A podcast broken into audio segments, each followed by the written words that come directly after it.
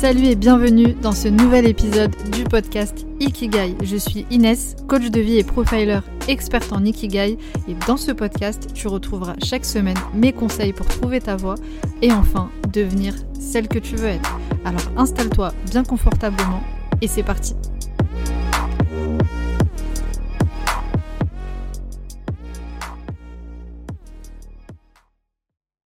La première question justement que, que j'ai envie de te poser, c'est celle que je pose à pratiquement tous mes invités, c'est justement euh, quel est toi ton, ton Ikigai? D'abord, avant de me lever le matin, j'ai tout un process qui Mhm. fait que quoi qu'il arrive dans la journée, quoi qu'il s'est passé la veille, je serai contente de me lever. Même si j'ai eu la pire galère la veille, ce qui, ce qui a pu euh, se passer parfois, euh, bah, quand tu crées quelque chose, faut pas croire non plus que, que c'est tout, tout rose facile, c'est encore des expériences qui vont t'aider par la suite. Donc j'ai d'abord un rituel qui euh, fait que je me lève avec le sourire, que je détends tout mon corps, et je m'occupe d'abord de moi avant de me connecter véritablement à ce qui va se passer dans la journée. Hmm. Je vois un petit peu.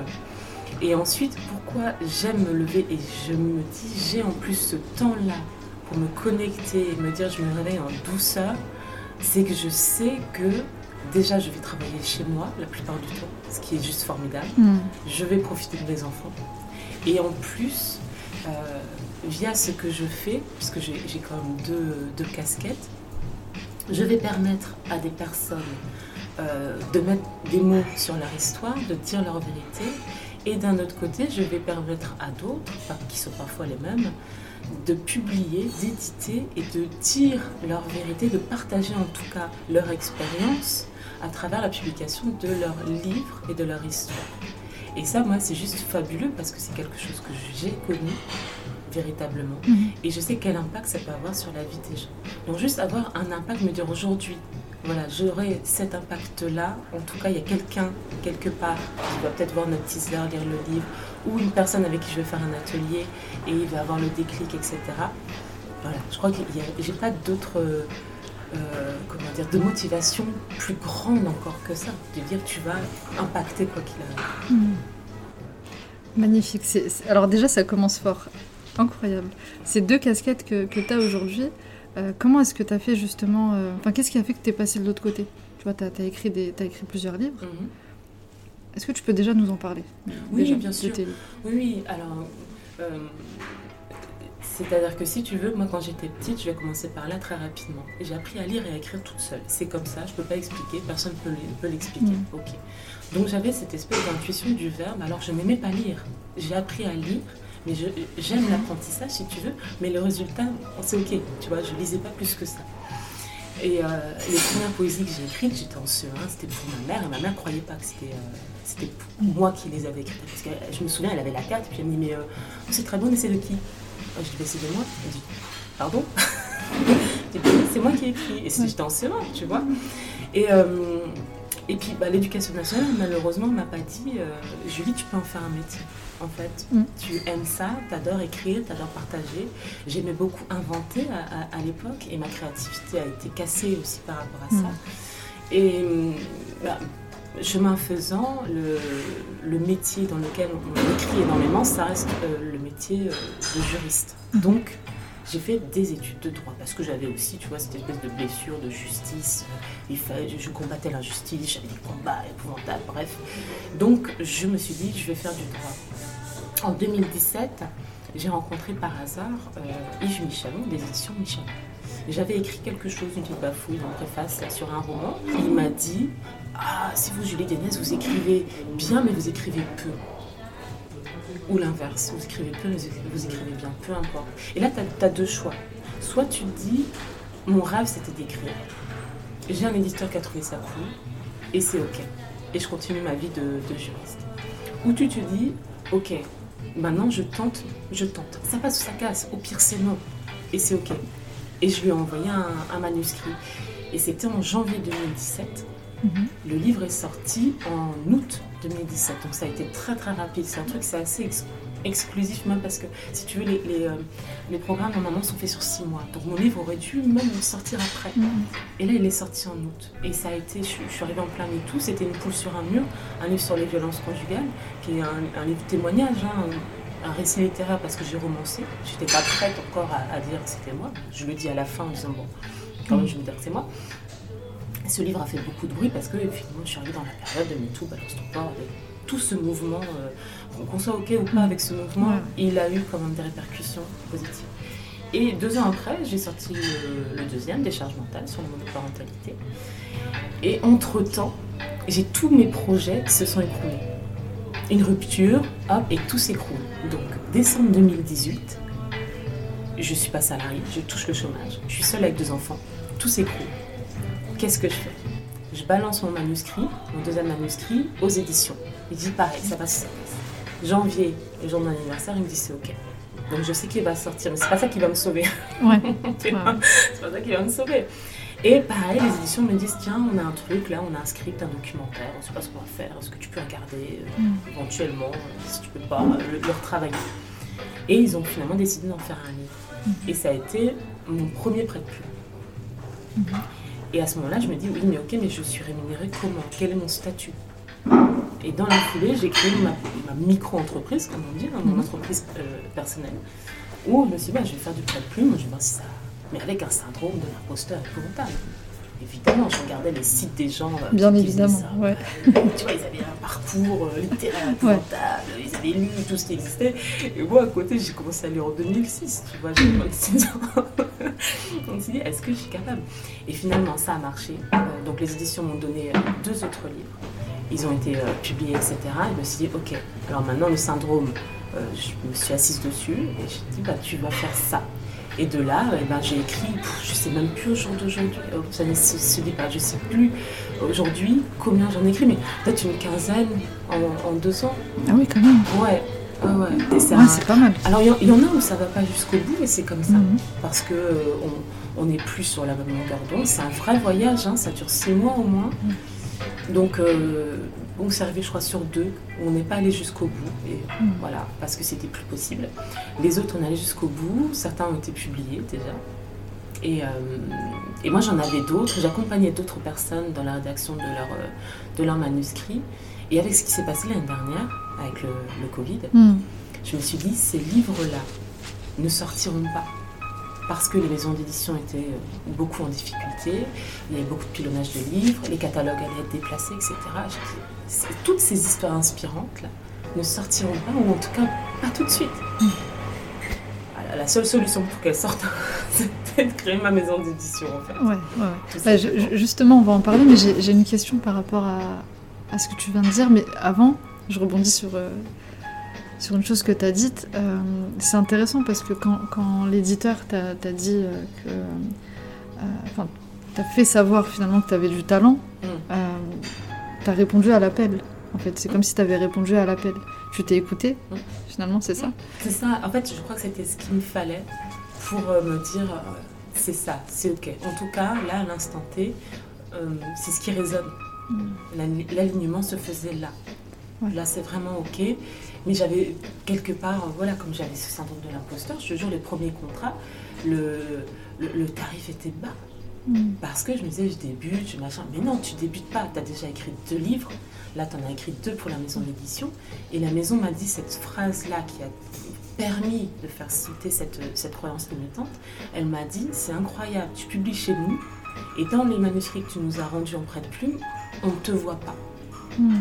Donc, ce qui veut dire que j'avais réussi à prendre la plume de l'auteur ou de l'autrice pour laquelle j'avais écrit et retranscrire véritablement ses émotions en, oubliant Julie, en la mm. mettant vraiment de côté. Et là, j'ai dit, bon, bah voilà, c'est ok. Là, c'est ok, je peux, y aller. Et, comment est-ce que tu as fait, euh, parce que du coup, si je comprends bien, tu as, eu quand même pas mal d'épreuves. Mm. Tu dis, voilà, tout s'est écroulé. Qu'est-ce qui a fait que tu as quand même euh, tenu le coup et que tu as quand même euh, sorti euh, un nouveau livre à ce moment-là? Qu'est-ce qui a fait que... Ça, c'est. Euh, j'ai toujours dans l'idée, je me dis un jour, peut-être dans mes mémoires, j'écrirai ça. C'est l'agilité du kangourou. J'ai passé ma vie à rebondir. C'est magnifique, l'agilité du kangourou. J'aime beaucoup. Je rebondis. Donc, finalement, même quand je suis au fond, au fond du trou, entre guillemets, sachant qu'on on peut toujours être, pire, mais même quand je suis au plus bas, je j'ai foi en moi. Hmm. me dit tu vas trouver. il y a quelque chose qui va se passer. C'est juste que c'était pas ça. Et voilà, tu as bossé, tu te dis, tu as bossé pour rien. Non, c'est pas pour rien, tu as encore appris énormément. Maintenant, tu sais où, ont été tes, tes, erreurs, en tout cas, ces expériences-là, ces apprentissages. Il y a autre chose derrière. Ça va se manifester, c'est OK. Mais c'est sûr que quand tu es dans le creux de la vague, c'est compliqué. C'est très, très compliqué. Mais j'ai passé ma vie à rebondir et à toujours faire ce qui me plaisait. Donc, bon, je me dis, tu fais le bilan en fait où tu en es, est-ce que c'est véritablement aussi catastrophique que ça? Est-ce que c'était quelque chose, par exemple le projet qui s'est écroulé, est-ce que c'était quelque chose que tu faisais véritablement pour toi? Ou pour faire plaisir? Mm. Ou pour d'autres intentions? Donc pourquoi, s'il n'est pas suffisamment fort, de toute façon ça risque de s'écrouler un moment mm. Et mais pourquoi n'était pas suffisamment fort et ne, ne résonnait pas suffisamment en tout cas avec ce que je voulais moi Hmm. dans ma propre vie. Donc évidemment, dans ces cas-là, bah, à un moment, ça s'écroule. Ouais. c'est intéressant ce que tu dis, c'est que en fait, peu importe l'épreuve, c'est que au moment où ça te tombe dessus, tu te remets en question, en fait, tu te poses des questions, et tout est une question d'alignement. Et encore une fois, tu t'écoutes, quoi. Oui, tu Tu vois si c'est en accord ou pas, et en fonction de ça, tu prends des décisions. Oui, bah, c'est ça. Après, c'est jamais, évident hein, quand tu es dedans. Euh, et de faire ça quand tu te retrouves seul avec déjà tes deux enfants, tu sais que c'est pas la même chose que seul. Seul où t'as que mm. toi. Tu dis j'ai ça, j'ai qu'à penser à moi. Là t'as ton noyer, t'as tes enfants, il y a l'école, il faut les faire manger. Faut... il y, a tout ce côté matériel aussi qui il est important de ne pas négliger.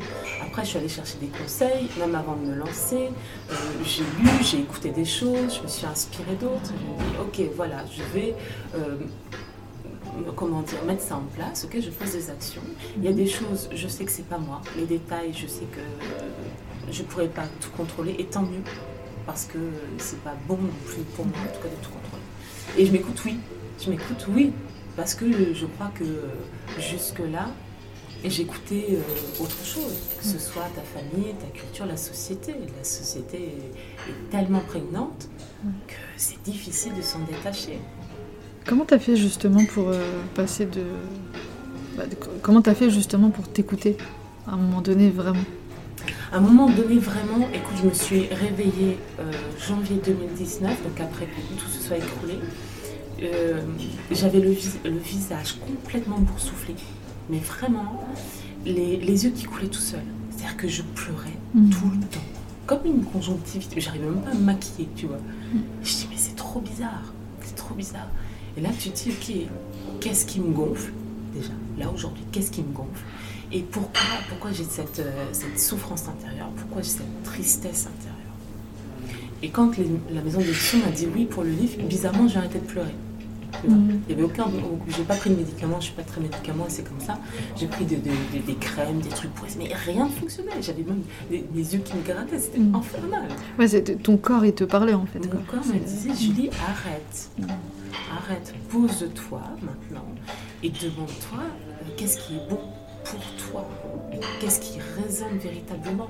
Arrête de penser aux autres, arrête de, vouloir aider les autres absolument à réaliser leur projet. Mm. C'est noble, très bien, mais tu ne peux pas le faire tant que tu n'as pas réalisé les tiens. Mm. Tout simplement. Et c'est le truc que j'oublie. Comme tu ne peux pas aimer les autres si tu t'aimes pas toi-même. Il y a un préalable. D'abord, c'est toi. Alors on dit c'est égoïste, c'est individualiste. Non, en fait regarde, il suffit de regarder nos expériences de vie. Mm. Là où ça, là où ça s'est écroulé, là où ça a été compliqué, c'est qu'on on s'est oublié quelque part. Mm. Mais en, vrai, ce que tu dis, tu vois, c'est simple. Euh, si tu ne t'aimes pas et si tu ne prends pas soin de toi, tu prends pas bien soin des autres en réalité, puisque es, comme t'es pas bien, bah, tu es aigri, t'es pas dans une bonne disposition en réalité pour vraiment aider l'autre. C'est ça, et puis euh, moi par exemple, tu vois, pour euh, le, premier livre, Une poule sur un mur sur les violences conjugales, c'est simple, à ce moment-là, je suis dans le besoin.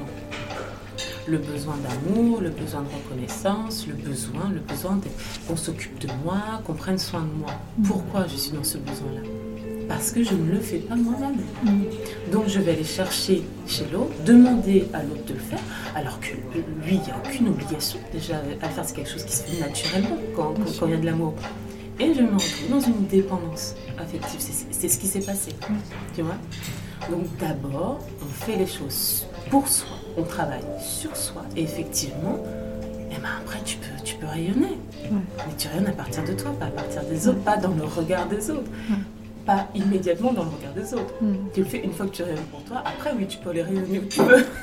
C'est ça. Et puis le fait de, de, te donner l'autorisation de, de, briller, hmm? tu permets aux autres de briller indirectement en fait. C'est ce qu'on dit, voilà, tu brilles toi, pour, pour, euh, permettre à la lumière de rejaillir sur euh, bah, les gens qui sont autour de toi. Tu partages en fait, c'est pas juste pour toi, c'est partagé. Quand tu vois quelqu'un qui est lumineux, moi, et, vraiment j'en ai tellement autour de moi, mais qu'est-ce que ça fait du bien quoi. Hmm. Qu'est-ce que ça fait du bien Complètement. je peux, là, les gens ne, te voient pas, mais je peux dire que tu dégages. Cette lumière, elle est, juste incroyable. Euh, et du coup, donc tu as ouvert ta, maison d'édition, mhm. euh, que tu as appelée que tu as appelé Mindset Edition. Mhm. Euh, ma question, c'est pourquoi, pourquoi ce nom? Pourquoi Mindset Edition? Parce que si tu veux, dans, tous les manuscrits que j'avais, toutes les personnes que j'avais autour de, autour de moi aussi qui me parlaient de leur histoire, il y avait vraiment cette ligne éditoriale qui, euh, qui était tellement évidente que ça m'a fait rire à un moment. Tu vois. Mm. Tout était là. C'est tellement là qu'à un moment, euh, si tu ne le vois pas, on, va te le renvoyer dans la figure. Hein. C'était là. Donc c'était cette espèce d'état d'esprit qu'ils avaient tous en commun qui était euh, j'ai vécu des choses euh, difficiles, euh, j'ai vécu des expériences difficiles, je reviens de loin, j'ai rencontré voilà, des, problématiques particulières. Qu'est-ce que j'en ai fait? Comment j'ai laissé cette souffrance ou, ou ces choses-là me transformer pour devenir encore meilleur, pour réussir, pour comprendre encore d'autres choses en moi et tout, vraiment, c'était quelque chose qui ressortait de tous ces manuscrits. Et comme j'écoutais beaucoup, ce mot revenait toujours, la mindset, mindset, mindset, est le, voilà l'état d'esprit, en tout cas, euh, ou le bon état d'esprit, on, on, dit comme on veut.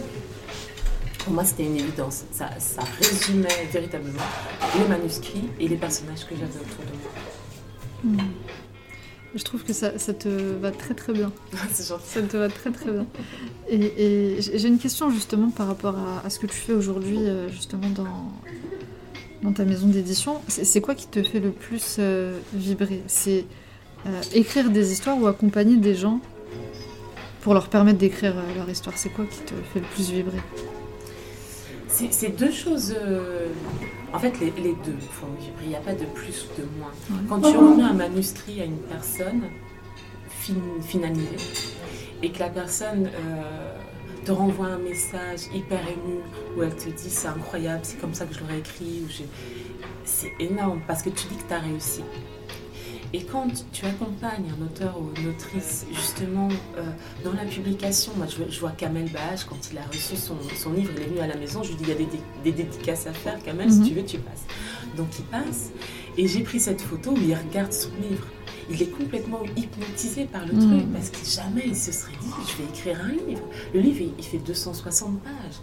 Et c'est énorme ce qu'il y a dedans, c'est juste des leçons de vie incroyables, tu vois. Et comment ça se passe? Il y, a, un accompagnement dans, dans l'écriture, vraiment? Je crois que tu m'en avais parlé, je, me rappelle plus du terme. Près de plume. Près de plume. Oui, c'est ça. Ok. Et ça consiste en quoi exactement? Tu fais quoi exactement? C'est quoi le process? Oui, c'est un, un, vrai processus euh, d'être près de plume. Alors, quand une personne a un projet de livre et qu'elle ne se sent pas capable, qu'elle n'a pas le temps, etc., euh, et, qu'elle se dit, je vais peut-être demander à quelqu'un de l'écrire pour moi. Mhm. Alors, on se contacte, il y a un premier rendez-vous. Euh, deux ou trois heures parce que moi j'ai besoin de savoir si j'ai envie de faire ce voyage avec la personne. C'est très important. Oui, c'est la base en fait. Voilà. Elle, elle va se demander, je lui dis, il hein, faut vraiment se poser la question, est-ce qu'on a envie de passer euh, euh, plusieurs mois ensemble? Hmm. Voilà. Euh, à partir de là, je dis oui ou non. Si c'est oui, je fais un devis avec un, un forfait d'heures. Donc hmm. j'estime le temps qu'il nous faudra de discussion pour avoir la matière afin d'écrire ce manuscrit donc je fais devis et contrat.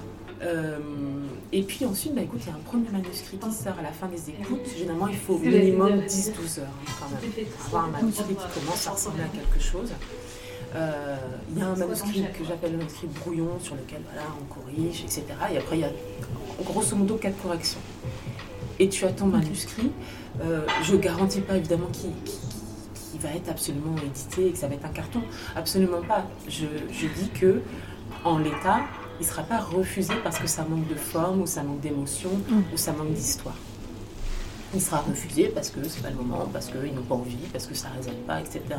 Et ils demanderont peut-être des modifs, comme moi, moi j'ai eu des modifs à faire sur les, sur les miens. Mm, Et c'est ok, c'est comme ça, parce sûr. qu'eux ont cette, cette expérience. Mm. Donc ça c'est mon, mon travail de prête-plume. Et on a euh, généralement, mais pour six mois, entre les corrections, les relectures, etc. Ouais. Ça va, six mois, c'est pas. euh, Enfin, je trouve que c'est rapide. Écoute, moi ça me perturbe pas plus que ça, mais c'est vrai que ma difficulté souvent c'est que je vais vivre six mois avec l'histoire de la personne dans la tête. Ah oui. Ouais, ouais, à un moment j'ai plusieurs personnages, comme il y a déjà du monde. Mm. Là, ça- il, y a des, il y a des manuscrits qui s'écrivent aussi plus facilement que d'autres. Il y, a- il y a une histoire qui t'a marqué euh, plus que plus qu'une autre que tu peux nous partager? Elles sont toutes super, euh, super marquantes, mais euh, il y a, y y a l'histoire de Johanna, euh, Johanna Cavell. euh, elle avait déjà son, son manuscrit, donc j'ai vraiment Mhm. fait que de l'accompagnement, du retravail sur le manuscrit. Hein. C'était pas du plume complet. Le livre est sorti euh, aux éditions, même s'ils ils m'ont tous euh, tellement pris. Mais celui-là, il était particulier parce que moi, je l'ai tourné d'une certaine manière. Et, euh, et à chaque fois que je le lisais, je pleurais. vois. Donc à chaque correction, j'avais les larmes aux yeux. Et pourtant, je savais, je connaissais l'histoire. Mais à chaque fois, j'étais tellement prise dedans. Euh, pourtant, on rit, euh, voilà, il y a plein de moments très drôles dans le livre et tout. Mais il y a ce point de tension où je, je savais qu'il allait arriver. Et à chaque fois, j'étais prise dans ce tourbillon parce que ça me prenait au tripes. Mm. Parce qu'il y a plein, euh, comment dire, il y a plein de messages derrière, il y a plein de choses derrière, et des choses qui pourraient me toucher aussi. Et ce, ce livre-là était vraiment, euh, vraiment magnifique. Je conseille à tout, à tout le monde de le, de le lire comme les autres, hein, mais en termes de, comment dire, euh, euh, si on parle de désenfantement, par exemple, des mères, c'est un sujet euh, qui, qui arrive et qui va arriver de plus en plus parce qu'il faut un moment comptable du point sur la table. Celui-là est vraiment un exemple de comment des enfants sont impactés par ce désenfantement. Et c'est juste, euh, c'est juste waouh, c'est Mm. c'est terrifiant par moments. Et puis encourageant par d'autres, puisque comme on est dans le mindset, euh, bah voilà, Johanna s'en est sortie, c'est construite, etc.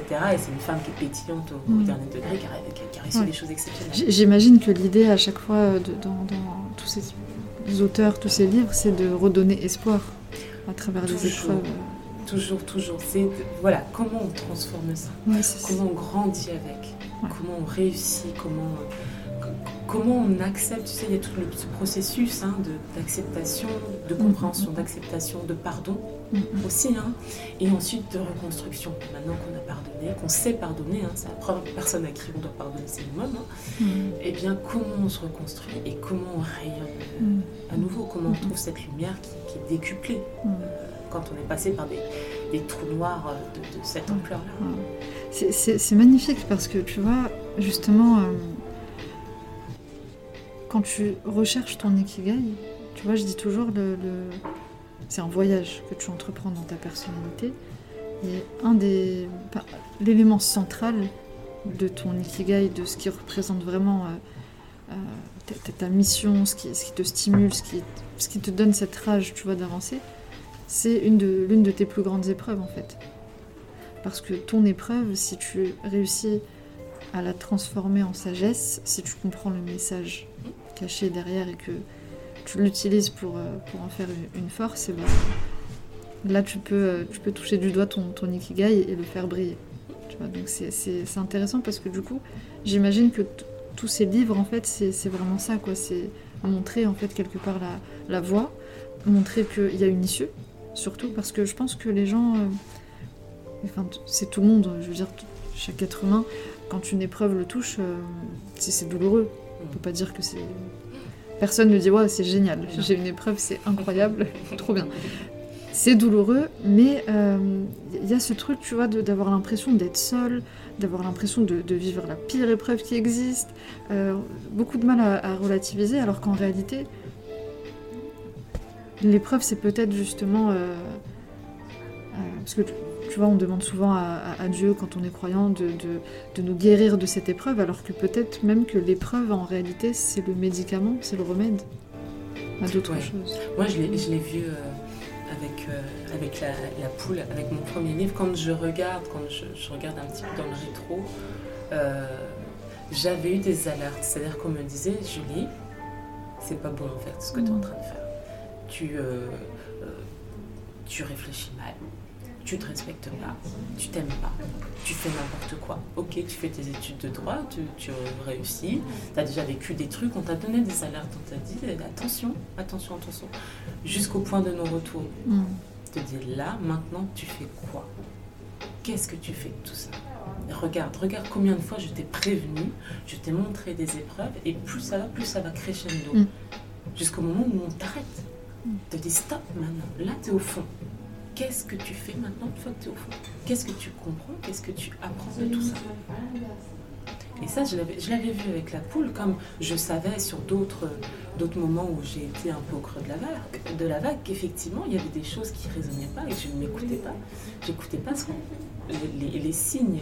Et quand j'ai commencé à écouter, à regarder, à comprendre finalement qu'on m'envoyait, je recevais des messages un petit peu de partout, j'ai rigolé je sais, parce que je sais qu'il y en aura d'autres, je sais qu'il y aura des difficultés. Il y en a eu hein, avec la création de mindset, euh, des trucs où es à 2h du matin, euh, tu pleures parce que tu as un bug sur le site et euh, tu es avec la webmaster, le bout du monde.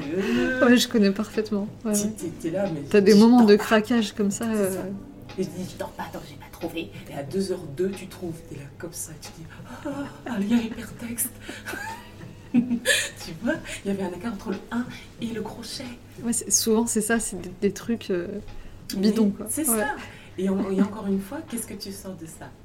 Ok, d'accord. Bah, tu réfléchis, tu, tu vois peut-être que tu allais trop vite, peut-être que machin, peut-être que justement, euh, il, il, faut que tu regardes plus les détails. Est-ce que tu vois? Tu te questionnes sans, sans chercher à tout comprendre. Véritablement, parce que sinon, on tu par la boule. Et te dire, ok, qu'est-ce qu'on m'envoie comme. Euh, comme, euh, comme message. Et mm. véritablement, tu les vois, hein. tu les vois même pour la création de Mindset, si je racontais le, comment ça aurait dû se passer, comment ça s'est passé, on, est on, a fait le grand écart là, véritablement. Mm. Mais c'était pour une raison que tu vois aujourd'hui, mm. avec le recul. Mais c'est intéressant ce que tu dis parce que souvent on veut tout comprendre, mais tu vois, je, le dis tout le temps, moi, il y a des épreuves qui datent d'il y a 10 ans, je crois que j'ai toujours pas compris, en fait. et c'est pas grave, c'est ok, en fait. Parce que ça m'empêche pas d'avancer. Mm, et puis, des fois, comme ça, il y a des trucs, je comprends, je me dis, ah, d'accord. Mm. Ah, ok. C'est génial. C'est ça, oui, quand la révélation se fait, bah, tu, vois, quand on, quand on parle de mindset, on dit que c'est la maison d'édition de révélation personnelle. C'est-à-dire que il n'y a aucun hasard à ce que tu choisisses l'un des livres. Et à l'intérieur, il est fort probable que tu trouves un message qui, qui te soit mm. destiné. Qui, résonne. Ouais, il résonne et tu dire Ah oui, effectivement, j'ai pas vu ça sous cet angle, euh, etc. Et c'est pour ça qu'on l'a appelé comme ça. Et ce qui, est, ce qui est incroyable avec les livres, c'est que le même livre, tu, peux le relire plusieurs fois à différentes périodes de ta vie et il y aura toujours un, autre message. C'est ça, une autre compréhension, mm. parce que forcément, toi, tu as grandi, tu as compris d'autres choses, ton monde a évolué. Euh, et, effectivement, il y a des, livres où tu vas prendre un message, et puis quelques années après, tu vas dire Ah non, j'avais pas vu ça sous cet angle. Bah non, parce que ton angle même de vue avant de reprendre ce mm-hmm. livre a changé. Donc forcément, il va y avoir autre chose. C'est ouais, c'est exaltant. Mm. J'ai une, dernière question, et je vais te. Non, pas une dernière question, j'en ai quand même deux, deux trois, pardon. Avant de te libérer, ça fait, fait déjà un petit moment. Euh, finalement, est-ce que euh, quand tu accompagnes les personnes à écrire leur histoire, est-ce que c'est pas une partie de la tienne finalement que tu continues à écrire? Alors, il y a quelque chose de cet ordre-là. C'est-à-dire que chaque personne que je vais accompagner va m'apprendre quelque chose et va répondre à une question que je me pose sur le monde. Par exemple, euh, bah, par exemple, Johanna et le désenfantement. Par exemple, Slimane et la cause antiraciste. Mm. Euh, par exemple, Kamel et euh, son chemin qui est juste incroyable. Il va répondre à plein, plein, plein de, de, questions que je me posais moi. Donc c'est fabuleux de recevoir ces manuscrits et d'accompagner les gens. ça peut être l'inceste aussi, comprendre l'inceste, comprendre. Et ça, c'est juste atroce. Mm. Un manuscrit sur l'inceste dire que c'est euh, prenant. Hein. Là, euh, tu as intérêt à être bien, bien au clair avec, euh, avec toi-même, même si c'est suggéré, même si c'est, bah, ça remet le cœur. Mais ils viennent pas forcément parler de, mon histoire, mais en tout cas répondre à mes propres questions. Donc enrichir mon histoire, ça c'est sûr, et ma vision du monde. Et quel est le, le meilleur conseil qu'on ait pu te donner? Moi je crois que c'est pas un conseil verbal, Mm. si tu veux. Et l'autre jour j'ai posté ça sur Facebook, quel est le meilleur conseil que, que- conseil que votre, votre père, c'était pour la fête des pères, Ouais. vous ait donné Ouais. et, et derrière j'avais une petite idée, c'est que, euh, aussi bien ma mère que mon père d'ailleurs, mais c'était la fête des pères. Le meilleur conseil qu'il m'ait donné, sans le dire, c'est euh, tu peux tout faire. Tout. Mon père, je l'ai vu tout faire, mais véritablement. Ici, c'est un truc, c'est magique. Si tu veux faire quelque chose, ok, tu te renseignes, tu, tu, tu lis, tu regardes des tutos, tu fais ce que tu veux. Maintenant, il a des tutos, à l'époque, il n'avait pas, il avait juste les livres. Ouais. Il disait, je vais faire la plomberie de la maison. Il n'est pas plombier, mon père. Je vais faire l'électricité. Ok, il n'est pas électricien, mon père. Je vais euh, euh, retaper euh, un ordinateur Apple que je viens de trouver. Il n'est pas informaticien, tu vois. Et c'est cette manière de se dire, finalement, tu peux tout faire à partir du moment où tu le décides. Mais ça passe par quand même, tu, tu- tu cherches l'info, tu fais pas n'importe quoi. Et puis tu verras après, tu testes. Mm. Tu testes et puis bah, en fonction, tu t'adaptes, tu revois ton, ton- ta manière de voir les choses, mais tu peux tout faire. J'ai j'ai été officier de l'armée mais tout complètement improbable, tu vois. J'ai dit, je peux le faire. Je vais y aller, je vais aller euh, crapahuter dans la pampa avec un famas, un casque Ouais. lourd et, et du maquillage sur la tronche, tu vois. Ça me parle, hein, parce que moi je suis, je suis comme ça aussi. Dans ma tête, je peux tout faire. Dans ma tête, je peux absolument tout faire. Et ça me porte préjudice parfois parce que bah, je me trompe, je fais des erreurs, je rate. Mm. Mais c'est pas grave en fait, parce que dans ma tête, je crois toujours que je peux le faire si je m'entraîne encore un petit peu plus. C'est ça. Donc c'est magnifique. Je te remercie pour, euh, pour ce partage. Est-ce que tu aurais juste une, un dernier, une dernière question Euh, Quel conseil, toi, est-ce que tu pourrais donner aux personnes qui aujourd'hui encore sont perdues sur leur chemin de vie, qui n'ont pas encore trouvé leur voie? Qu'est-ce que tu pourrais leur, leur donner comme conseil? Ce serait quoi pour toi la première étape pour, euh, pour faire ce voyage? Euh, après, c'est difficile de donner un conseil, sachant que bah, quand la personne ne le demande pas, en plus, ça va pas résonner, quoi. Hmm. tu vois? Mais euh, on on peut pas en tout cas se dire ma vie va évoluer, ma vie va changer, ou euh, ça va aller mieux si on change pas quelque chose à l'intérieur. Tout se passe à l'intérieur.